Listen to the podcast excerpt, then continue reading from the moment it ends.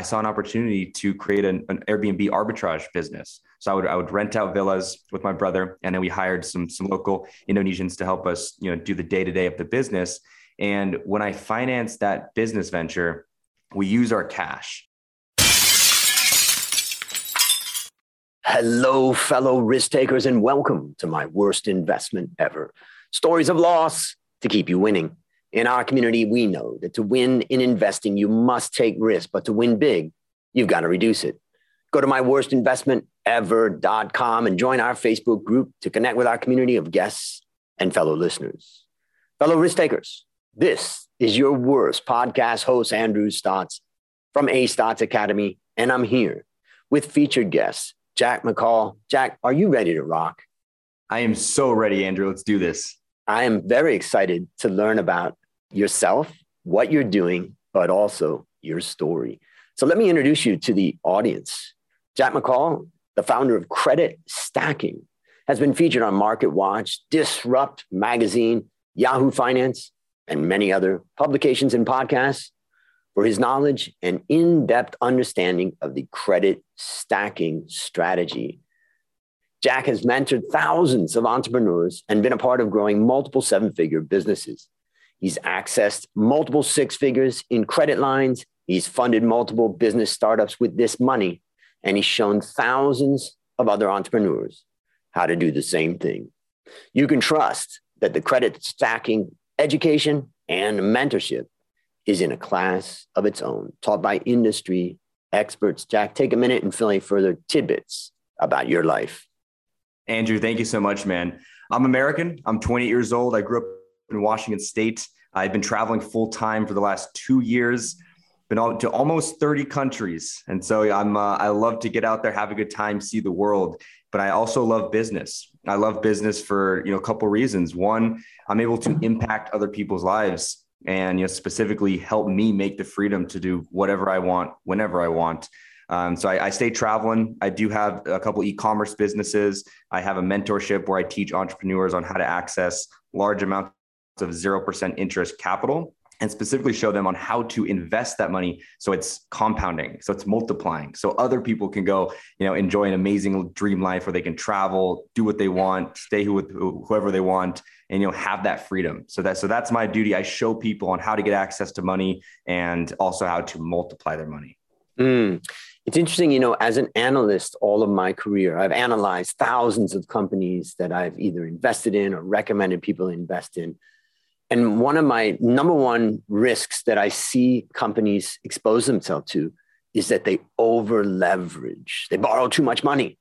And when you borrow too much money, the bank comes after you, they take control of your assets, and you're in trouble. But yet, without debt, you can't really access the opportunities that you want to access. So, from my perspective as a financial analyst, I'm looking for companies that kind of you know they're they're using some debt but they're not over leveraged or else they could be in trouble. But that's like from the angle of a financial analyst. I know nothing about the type of debt that you're talking about where to get it how to use it in the us i know nothing about that. So tell me what's kind of different in your thinking about credit and credit stacking compared to like my traditional old guy view Sure, sure, sure. I mean, I think debt in, in business is the most powerful tool to take advantage of because it helps you accelerate so much faster and it enables you to start more ventures, invest into more things. And really, that turning point for me, I, have been an entrepreneur for the last 10 years since I was 18 years old. And I would always fund my businesses with my own money. You know, started a business with five grand, 10 grand. And at that point, it was really hard to gain traction because I only had such little money. And a really big break for me was when we got a, a business loan for a travel company. And that business loan helped us accelerate to take market share, which eventually led to an acquisition. See, at that point, I wasn't on business credit. I just did it alone. And so that actually led me into opening my eyes to learning about business credit.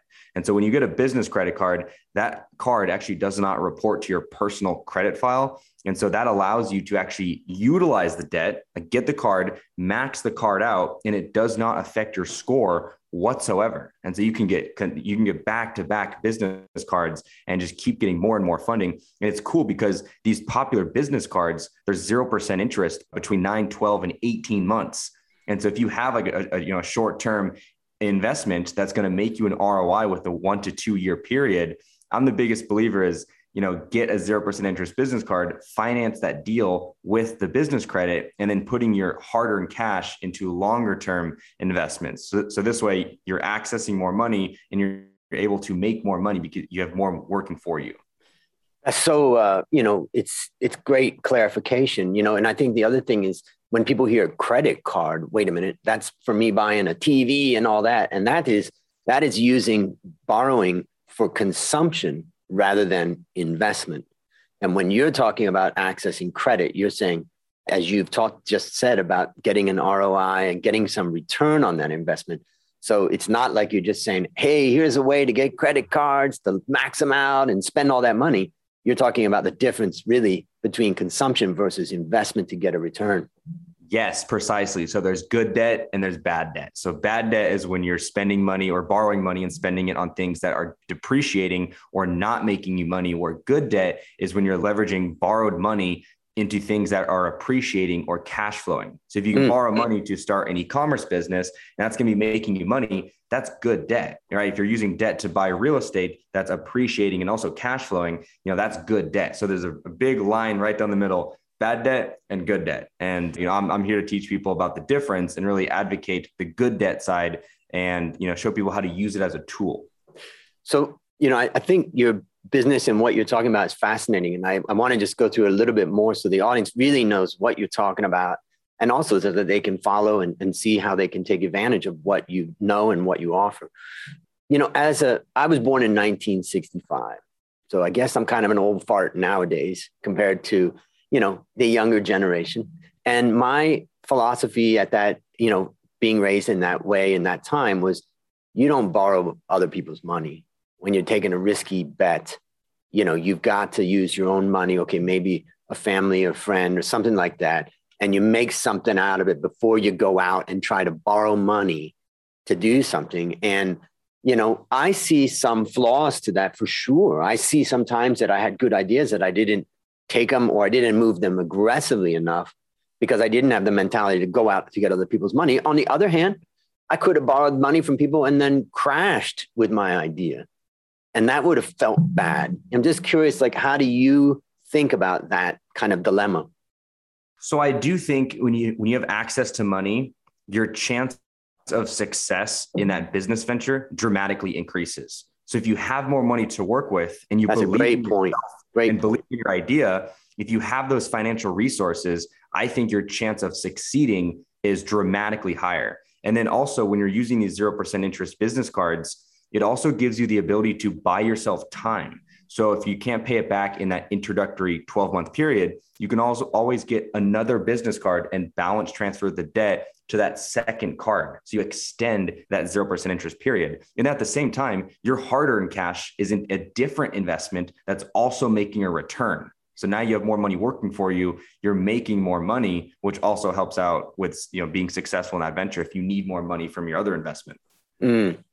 There's so much to this, and I could talk. I could ask you a lot of questions, but you know, I think you've explained the core of it. And for the listeners out there, you know, I think it is you know valuable. And I know in my own businesses that I've started, being kind of conservative and not wanting to go to the banks and until I really had something super solid or access that. Also, you have to accept the fact that I basically grew up my business life in Thailand as, you know, as a non-citizen at the time that was just harder to access credit lines through the banks and all that but I think that you know there's a lot to learn from what you what you're doing. What's the best way for people to follow you and keep in touch and access what you are doing? Yeah, so my Instagram is a really good place. My handle is King of Debt, King of Debt on Instagram. My website's creditstacking.com. Have tons of awesome resources there. But we'll, we'll, we'll kind okay. of dive into that a little bit later too. Great. Great. Okay, so let's get into it. Now it's time to share your worst investment ever. And since no one goes into their worst investment, thinking it will be. Tell us a bit about the circumstance leading up to it, and then tell us your story. Yeah, I mean, I think for you know a lot of people that are successful in business, they all have failures, right? I tell people the people that are most successful have failed the most because those failures lead them to that success. Since I've had plenty of failures, but one to, to note on this podcast is I had a business. So you mentioned you moved to Thailand when you were 26. When I was 26, I moved to Bali, Indonesia. I lived there for three months and I saw an opportunity to create an, an, Airbnb arbitrage business. So I would I would rent out villas with my brother, and then we hired some some local Indonesians to help us, you know, do the day to day of the business. And when I financed that business venture, we use our cash. And so there's a couple of reasons why I really regret using our hard earned cash instead of our business credit. Uh, the first reason is because these people that we hired and paid with their cash didn't deliver on what they were supposed to deliver. And so, something that really protects consumers with credit cards is if you have a contract that says you're going to get X, you know, for for Z, then they have to deliver. And if they don't deliver, you can charge the transaction back, and the bank will give you your money back if it's within a, a certain time frame. So, if I were to put that on a credit card, I could have had my money back based on the lack of performance. At the same time, I would have had these money invested on 0% interest business credit cards, which would have allowed me to give myself more of a chance to make the money back to pay off the card while my hard earned cash was in a different investment also making me more money to help pay for you know this mistake that we were in. So i think when i look back on that one it was really challenging to do business in a third world country and I think where, you know, where, where I come from, from the United States, we have, you know, certain levels of expectations on, on how people operate in, in the work setting. And there was definitely a disconnect because, you know, that I think they could have done a better job on what they were doing. And I probably could have trained them better, but the disconnect or like the culture shock was new to me on how to, you know, work with people from a country like Indonesia, where I came from in the States. So I think doing business internationally can be can be challenging. I don't think it's for everyone, but just it's gives you an extra level of challenge, right? It's it's different from what you're used to. It's all possible and there's all opportunity out there. But for me, that was a, a bit of a shock. But if mm. I were to do it all again, I would have done a lot more market research. I would have vetted more high quality talent on you know who I was bringing on to help manage the business, and then I would have financed the deals with zero percent interest business credit. It's safer because you can charge it back if they don't deliver, and then also it gives you more time because you're not paying any interest to you know make a return and make it successful for you. Can you remember the the moment, the conversation, or the time that you realize this was a failure and I got to get out? Ah, it was like we were getting so many bad reviews on our Airbnb ratings and you know we were trying super hard to get good reviews and we were trying everything we could. And you know that we had issues with the landlords because you know there was issues with all the houses. And at that point you're in indonesia you just gave them you know tens of thousands of dollars in cash and you know they're in control at that yep. point. They have your money they have the house and if things aren't going right you know it's it's up to them to fix it and we had you know very little power in the situation however if it was financed on a business credit card like i'm mentioning you know we could have essentially threatened them with like you know you guys have to deliver or i'm going to charge this transaction back and the bank is going to give me my money back so mm. um, that was a big wake up call. So now, anytime I'm paying a contractor, anytime I'm paying anyone, I'm always trying to pay it with my business credit card, whether it be over PayPal or just any merchant processor. Like PayPal is a really good way to pay people because you're contractually, or you both are contractually obligated to do what's agreed upon. And so if one party fails, then it gives the other party leverage to, you know, get the money back. If yeah, if you does does PayPal provide the PayPal provide the same type of dispute protection they do. Yeah. If, if you pay some pay um, via the product and services, not right. friends and family, then you're very well, well protected. The other thing I was thinking about is that, oh, well, it's probably not easy to find someone in Bali that's going to be able to take payments through credit card. You know, everyone wants cash, but I thought that may have put you, pushed you up the quality ladder or the reliability ladder to get find people that, you know, could have done that. Mm. Exactly. Anytime you're doing business with cash, it's, you know, there's a, another level of risk in my opinion. So let's uh, let's summarize the lessons that you learn. How would you summarize that? I like to finance everything on on my business credit cards or any any way that's protected, you know, through through a PayPal account. Even if you have, you know, cash in your bank account, instead of paying cash, you can, you know, send the money via PayPal and PayPal protects that transaction. It's a major, major value. And so that was really the, the big takeaway for me is when you have the option to protect your payments through different processors like PayPal or, you know, Visa credit cards, you know, you always want to do that if that's possible. It makes it way safer for you. That's great. A great lesson and a great lesson for everybody that I think people don't think about. If I summarize some of the things that I take away, I mean, first thing is I know the the issue of culture, you know, shock and cultural differences. And really to just come to a foreign country and try to set up a business, it's hard. You know, that is hard. And, you know, I've been doing it in Thailand for 30 years. And so I've kind of got it down. I know, you know, I, in fact, if I went to America to start a business, the way I would handle Americans is nothing like the way other Americans handle Americans, just because I'm so used to doing business in Thailand. So the first lesson, you know, to everybody is don't underestimate, you know, don't be overconfident. Oh, we can do it. Come on, let's go there are real challenges that you're going to face that, you know, not that you can't overcome it, but it's more than you may want to face.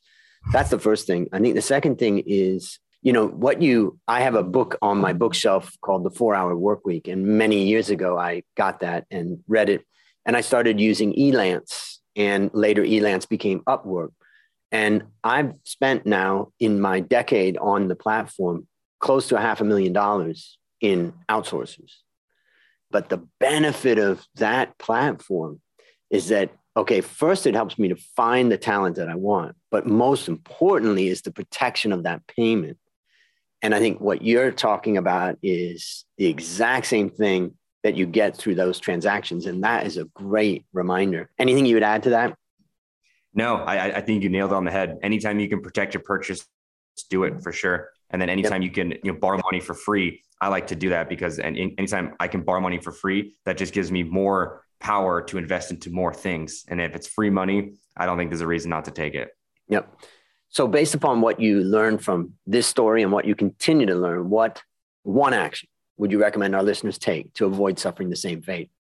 The one action I really recommend to any person in business is to have as much access to capital as you can the more access to capital, the stronger you are in any business negotiation or any business venture. You don't even you don't have to have money, you just need to have access to money. And so I found easiest access to large amounts of money is through these 0% interest business credit cards. And so for anyone listening, the, the main advice I can give you is build your credit, build the relationships with the banks because the more you can borrow, the more you can make and the higher chance of success you're going to see in any business venture. That is such golden advice, ladies and gentlemen. And, you know, here I am, you know, getting close to 60, 30, you know, three decades apart. And that's real wisdom, you know, that I can use and that I have not, you know, done to the extent that I probably should have. So that's valuable for me. And I know for the listeners out there, that's some serious value. So, last question What's your number one goal for the next 12 months? That's a great question. so I'm going to pre-frame this answer. In the last year and a half, I went from zero business cards to getting approved for a half a million dollars in credit. And so over the next 12 months, I want to get approved for another half a million dollars because I want a total of a million dollars of approved credit. And so I'm working at this every day. You know, strategies are consistently evolving. I'm consistently building new banking relationships and getting approved for more credit. And so my goal is to get get approved for a total of a million dollars in approved credit. And then once I have that, it gives me more power in the world to start more businesses, to make new investments, and you know, of course, teach people these same strategies that have worked for me. That's exciting. And ladies and gentlemen, you can follow this journey that he's on. And you can follow it by clicking, by going to his Instagram, as he talked about before, but also in the show notes, I'll have links to everything so that you can keep in touch and follow Jack's journey. Listeners, there you have it. Another story of loss to keep you winning. Remember to go to myworstinvestmentever.com and join our Facebook group to connect with our community of guests and fellow listeners. As we conclude, Jack, I want to thank you again for coming on the show. And on behalf of A Stotz Academy, I hereby award you alumni status for turning your worst investment ever into your best teaching moment. Do you have any parting words for the audience? Build your credit check out this link below. It's a case study that shows you guys the same steps that I've used to get approved for a half million dollars. Follow me on Instagram. I want to show you guys how to be more successful in business. I want to show you on how to get how to get access to money and um, be a part of the journey with you. So thank you so much, Andrew. Yep, appreciate it. And ladies and gentlemen, that's a wrap on another great story to help us create, grow, and protect our well fellow risk takers. This is your worst podcast host, Andrew Stotz, saying, I'll see you on the upside.